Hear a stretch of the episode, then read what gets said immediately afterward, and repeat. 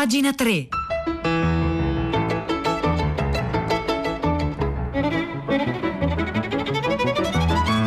Sì.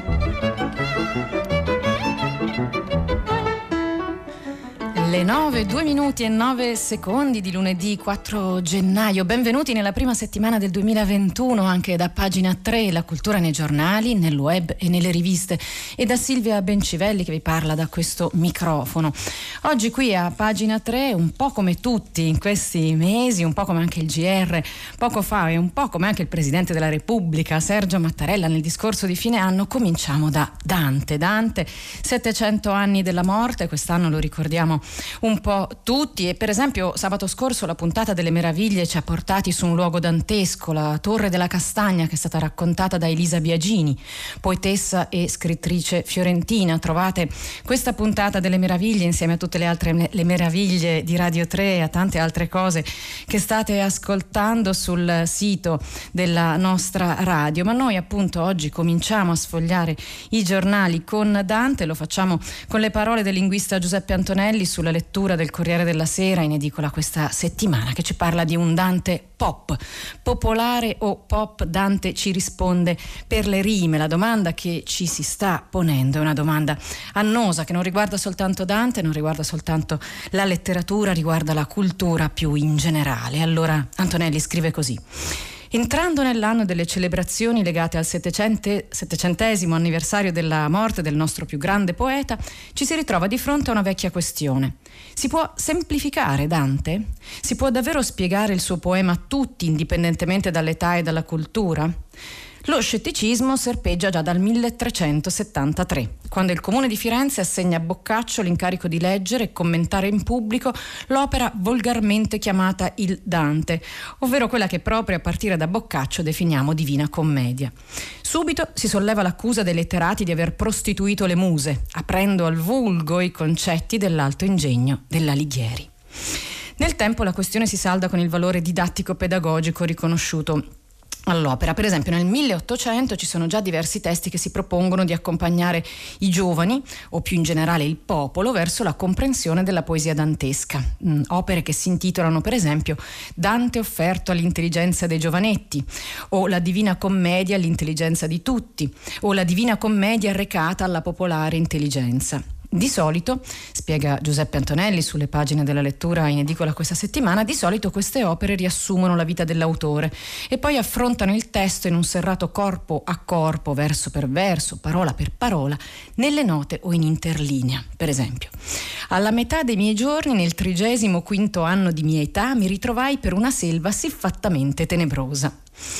Risale esattamente a un secolo fa invece la tradizione dei libri che cercano di raccontare ai più giovani il poema dantesco inserendolo in una cornice narrativa. Per esempio, di nuovo. Questo è Dino Provenzal, preside di scuola secondaria, che eh, scrive appunto esattamente un secolo fa Dante dei piccoli, come tre ragazzi arrivarono a capire la Divina Commedia. C'è uno zio dantista, tre nipotini, un po' in stile Disney, una passeggiata, una chiacchierata in cui quell'esperienza ultraterrena diventa una specie di fiaba gotica. Per la prima volta Dante dà del tuo ai ragazzi, risvegliando la loro curiosità. La questione da allora non è più soltanto di intelligenza, è di affabulazione. Prima di parlare di Dante e del suo poema bisogna trovare il modo di conquistare l'interesse di chi legge, proprio come hanno cercato di fare alcuni libri usciti nell'anno appena trascorso. E tra parentesi, questa è una questione importante anche nella scienza, insomma, dove troviamo l'equilibrio tra il rigore del messaggio e la forma che diamo a questo messaggio per renderlo più appetibile o più efficace, insomma, per quel pubblico e attraverso quel mezzo di comunicazione. Infatti, anche questa cosa di Dante ai giovanetti Uniti richiama un po' un'opera seminale per la comunicazione della scienza che è Newtonianesimo per dame, laddove le dame erano ancora più ignoranti dei giovanetti probabilmente. Ma andiamo avanti con Giuseppe Antonelli qui sulla lettura in edicola questa settimana. Al filone favolistico si riallaccia Dante il mi babbo di Michael o Michael Bardeggia, sontuosamente illustrato da Chiara Lossani. Come in un racconto fantasy, la vicenda di angeli, mostri e prodigi soprannaturali inserite in una cornice storica lontana dal tempo. La patina di toscanismi si limita a quel babbo del titolo, a un gli garbarono e poco altro.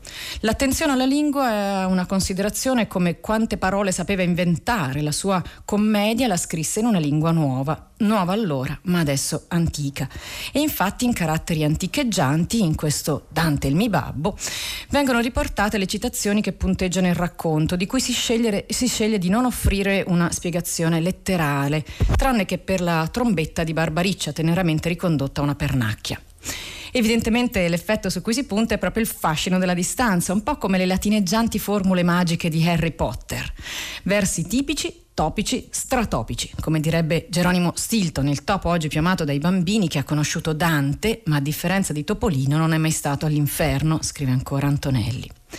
Quei pochi versi rappresentano ciò che resta della memoria condivisa di Dante, ridotto ormai a una sorta di MCM, la minima comune memoria dantesca, il che vale anche per i testi destinati a un pubblico più adulto, in cui la voce del poeta può arrivare a scomparire quasi del tutto. Per esempio questo succede in un libro dal titolo Dante era un figo di Annalisa Strada, che fin dal frontespizio si firma Prof.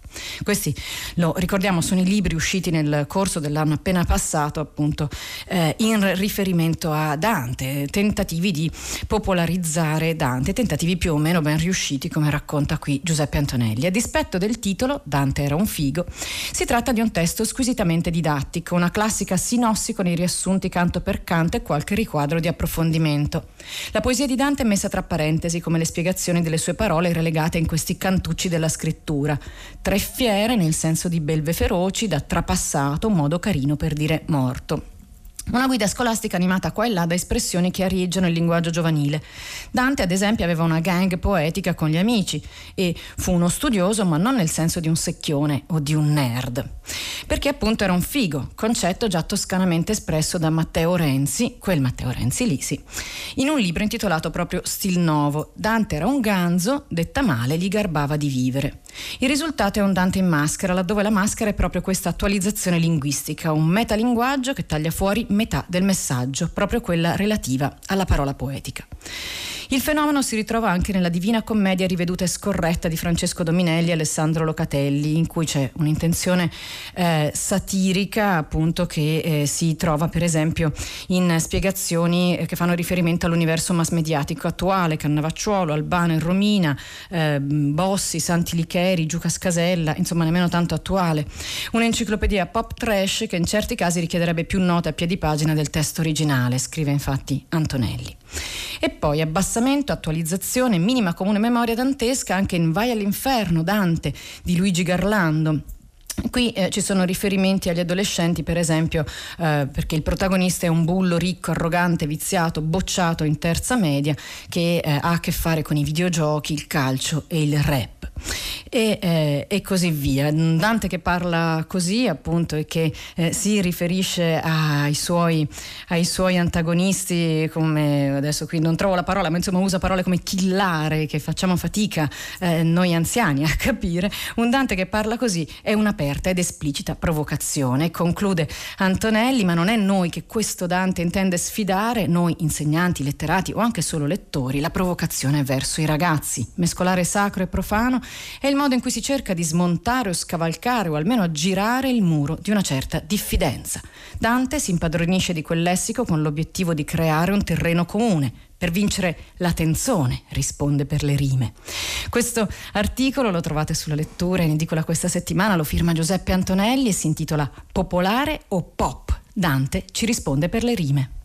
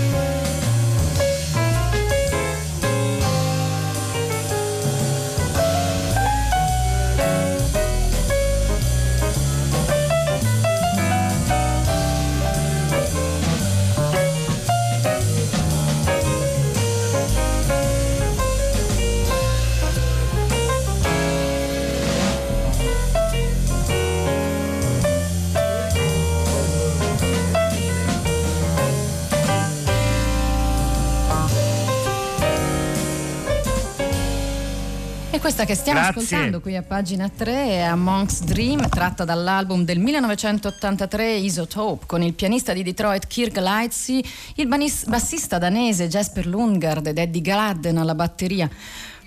Monk, il monk a cui si riferisce il titolo di questa canzone è ovviamente Thelonious Monk. Monk's Dreams fu il suo album più venduto, ma questa A Monk's Dream è stata scritta dal sassofonista Johnny Griffith in omaggio ovviamente a lui, a Thelonious Monk ed è sulle note di questo sogno di Monk che do il buongiorno, il benvenuto e il buon anno a Pietro del Soldato.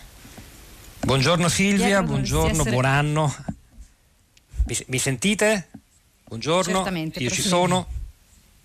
Ecco sì, buongiorno a te, buon anno a te gli ascoltatori di pagina 3. Allora noi riapriamo eh, questa, eh, insomma, ci avviciniamo alla riapertura eh, della, della, scuola e questo è stato uno dei temi forti, caldi che hanno attraversato il filo diretto delle prime pagine e così sarà inevitabilmente nei prossimi giorni e settimane. Ha chiamato un'insegnante Barbara dalla provincia di Cremona che puntava tutto sul problema trasporti, che è evidentemente il fronte più pericoloso per, per i contagi e sappiamo che c'è grande incertezza incertezza regione per regione, chissà se davvero i ragazzi torneranno a scuola e in quale misura a partire da giovedì.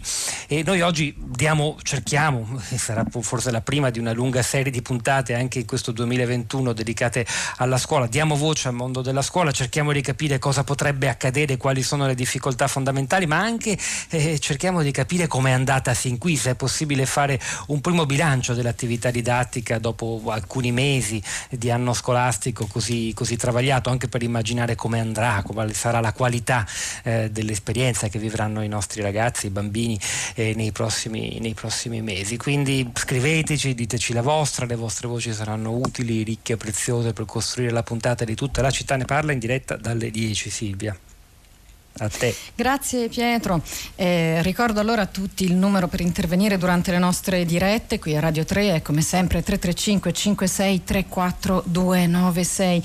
Vi segnalo un altro articolo che ha un po' a che fare con quello che abbiamo letto finora a proposito di Dante. Questo è eh, il commento che Luca Sofri pubblica sul suo blog, sul sito del Post, alla eh, rubrica di Michele Serra uscita ieri su Repubblica. Il titolo di questo commento è abbastanza esplicito esplicito ed è vaccate. Ieri su Repubblica Michele Serra si è infatti detto scettico sul funzionamento degli algoritmi perché sui siti che visita, i siti internet che visita compaiono inserzioni pubblicitarie stupide, non calibrate sui miei interessi i miei gusti, rimarchevoli scemenze come la figlia di Milli Carlucci è probabilmente la donna più bella del pianeta. La risposta tecnica, scrive Sofri, è che un po' è vero, gli algoritmi non sono sempre intelligentissimi, ma nel lavorare su tendenze tendenze maggiori probabilmente non gliene frega niente di fallire occasionalmente su quote marginali di utenti. Cioè questi algoritmi distribuiscono solo vaccate. Non hanno banner che invitano a cliccare per conoscere le nuove tendenze della letteratura francese. Quindi è un po' come lamentarsi che in via Monte Napoleone non ci siano librerie. Ma c'è anche una risposta sociale. Michele Serra dice infatti non è sempre stato così. Il decrepito assetto dell'informazione novecentesca aveva in questo senso più capacità selettiva effettiva e miglior marketing, scrive Serra. E allora Sofri si chiede perché. Certo, da una parte c'è la tecnologia che oggi lo permette, rende il meccanismo click ricavo pubblicitario più efficiente, ma eh, un tempo questi contenuti da cronaca vera o bolero esistevano appunto solo su cronaca vera e bolero e allora i casi sono due. O siamo diventati oggi tutti più interessati a quei contenuti oppure è saltata una selezione in alto. Detta ancora più schematicamente, peggiorata prima la la domanda di noi lettori o l'offerta dei giornali? È un po' l'uovo e la gallina, una risposta secondo me c'è. È peggiorata sicuramente prima la domanda di noi lettori, che siamo naturalmente portati alla curiosità per le vaccate torbido-morbose, scrive Sofri. La novità però è la rinuncia dei giornali a fare da filtro sulla qualità. Stiamo mettendo i quotidiani fastidi di Michele Serra dentro un problema universale e ubiquo, cioè la rinuncia delle elite a moderare, attenuare, dirigere la naturale inclinazione di noi umani alla soddisfazione dei nostri istinti più spontanei, tra cui anche anche l'interesse appunto per queste cose che vengono qui definite vaccate. Le nostre civiltà, scrive Sofri, non sono progredite perché da un giorno all'altro grandi masse, popoli, hanno capito come fosse bello saper leggere e scrivere o hanno scoperto quanto fossero ingiusti il razzismo e la sopraffazione sulle donne. No, le nostre civiltà sono progredite perché queste e altre cose nobilissime sono state promossi da poteri politici, culturali, economici, che hanno avuto il privilegio, l'impegno di educazioni migliori e hanno scelto di trasmetterle. Ed è un percorso questo autonomo dalle leggi del mercato e dalle regole della democrazia. È stato indirizzato da altro, da un'idea di bene comune minoritaria che ha bisogno perciò di essere promossa. E allora eh, conclude Sofri, le elite contemporanee, business televisivo in testa, hanno rinunciato a quel lavoro di contagio culturale positivo e hanno sostenuto che il meccanismo democratico e le leggi del libero mercato bastassero a fare conservare un mondo giusto e migliore. Ma non era così. Del meccanismo democratico si sono impadroniti in questi anni coloro che hanno capito i trucchi. Le leggi del libero mercato, in assenza di principi etici, infatti, generano mostri e ingiustizie. E allora, sempre, Luca Sofri in risposta a Michele Serra, questo scritto sul post, mentre Michele Serra era ieri su Repubblica, ogni anello della catena industriale che fa arrivare alle persone mediocrità invece che qualità, vaccate invece che bene comune, ha un pezzetto di responsabilità e un pezzetto però anche di opportunità. La relazione tra le vaccate, le feste abusive sul lago di Garda e Donald, e Donald Trump è stretta. Questo è Luca Sofri sul post, questa è ancora pagina 3, il nostro indirizzo di posta elettronica e come sempre pagina 3 chiocciolarai.it.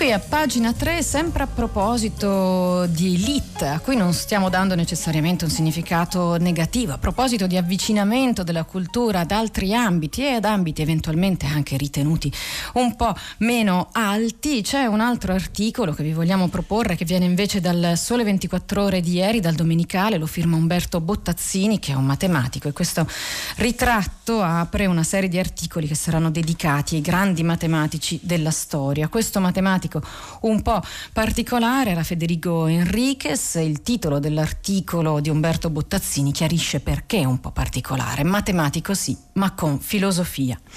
Una folla di uomini di scienza venuti da ogni parte d'Italia, professori e studenti, il 22 ottobre del 1921 si accalca nell'aula magna dell'Archiginnasio di Bologna per ascoltare le parole di Albert Einstein. Vi accorrono anche umili artigiani e operai, assicura un testimone dell'epoca. La relatività è una teoria di moda, ne parlano i giornali. Quasi nessuno la capisce, ma l'esibizione di Einstein è accolta come quella di un divo del bel canto su una scena lirica, si legge in una cronaca del tempo.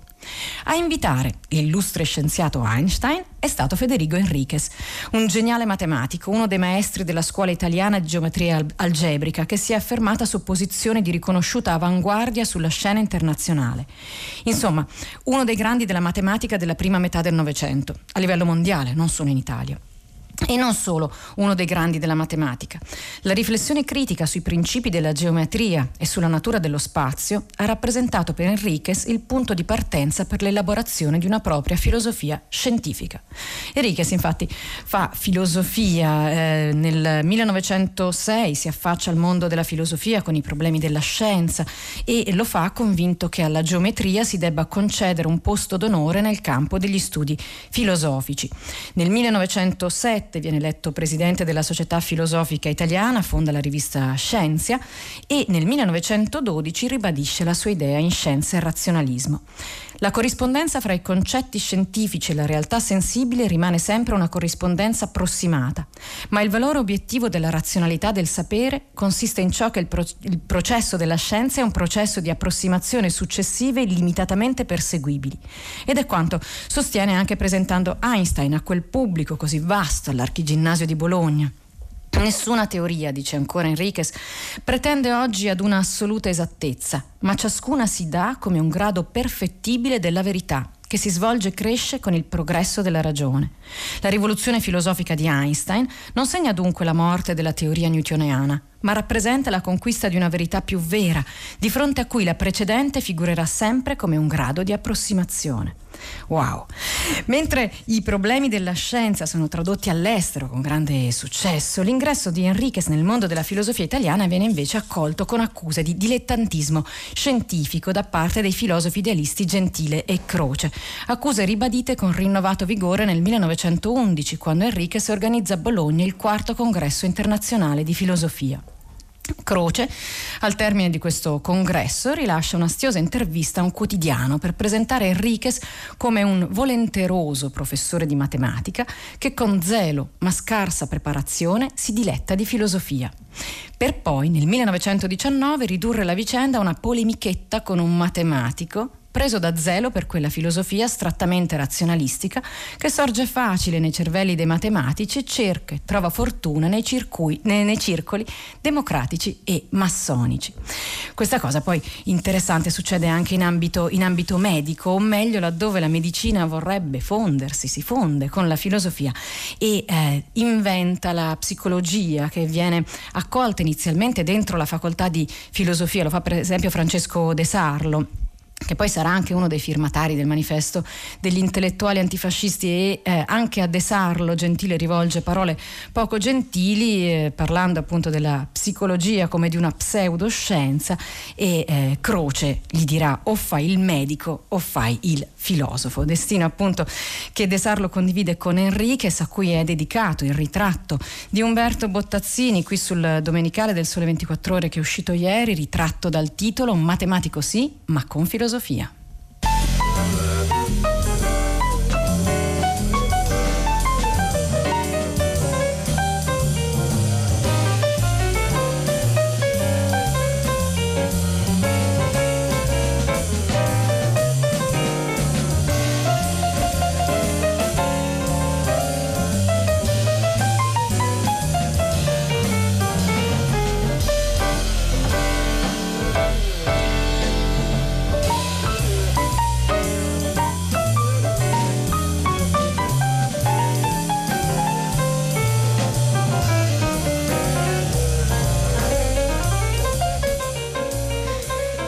Note di questo Monk's Dream che ci sta accompagnando nella puntata di oggi, 4 gennaio 2021, qui a pagina 3, cambiamo decisamente pagina con un eh, interessante inserto del settimanale, scusate, un interessante inserto del giornale che esce oggi dal titolo controcorrente. L'inserto oggi si intitola Le capitali del distanziamento, lo firma Lucia Galli e racconta le isole più irraggiungibili del mondo che oggi il Covid ha reso ancora più lontane. Sono isole Covid free, la prima delle quali è Sant'Elena, l'eremo di Napoleone, senza più navi e voli. Lucia Galli racconta questo. Su molte mappe non la disegnano nemmeno più. Un apostrofo nero nel blu dell'Atlantico, a mezza via tra Angola e Brasile. Terribile scoglio, la definì Napoleone, che ne è divenuto, suo malgrado, l'abitante più celebre. Sui libri si studia senza capire quanto sia remota, ma l'approdo a Sant'Elena fra i pochi italiani e ancor più rari giornalisti cancella ogni record. Qui i primati sono altri.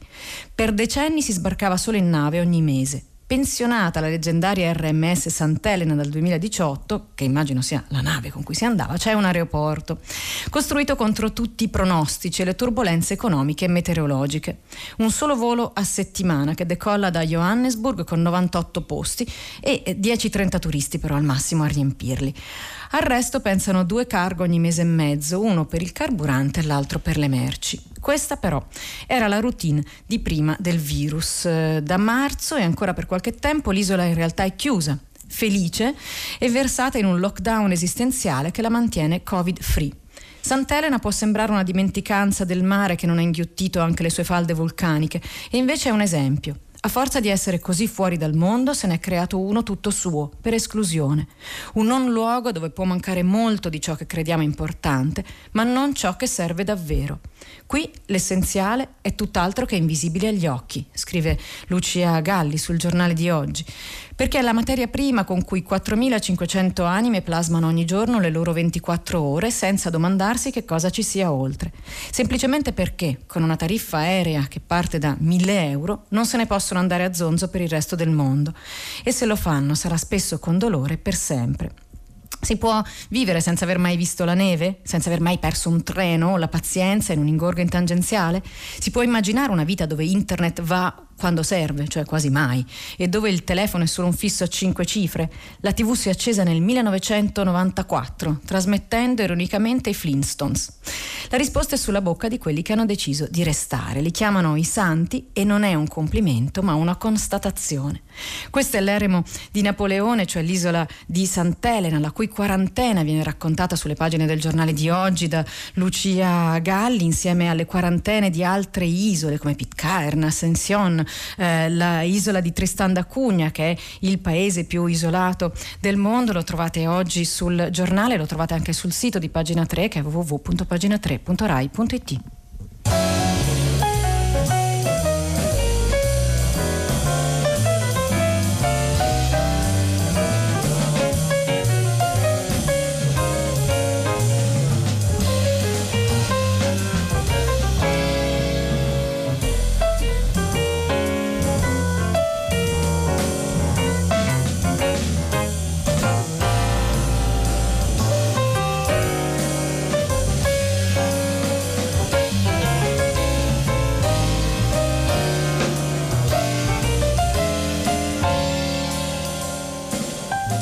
su queste ultime note di Monk's Dream si sta preparando Renata Scognamiglia a cui cederò il microfono tra poco più di un minuto. Un ultimo articolo che vi voglio segnalare per chiudere questo viaggio di oggi riguarda la lingua del cibo, è un percorso mensile che la lingua italiana sul sito della treccani.it propone ai suoi lettori, un, eh, un percorso che comincia oggi ovviamente con le parole di Dante. Lo trovate anche questo sul nostro sito internet, si parla ovviamente anche di pane e di sale e su questo finisce la puntata di pagina 3 di oggi. Vi saluto insieme al, a Gina Collauto, a Marzia Coronati, a Cristiana Castellotti e Maria Chiara Beranek. Silvia Bencivelli vi saluta, vi dà appuntamento per domani con pagina 3 qui alle ore 9.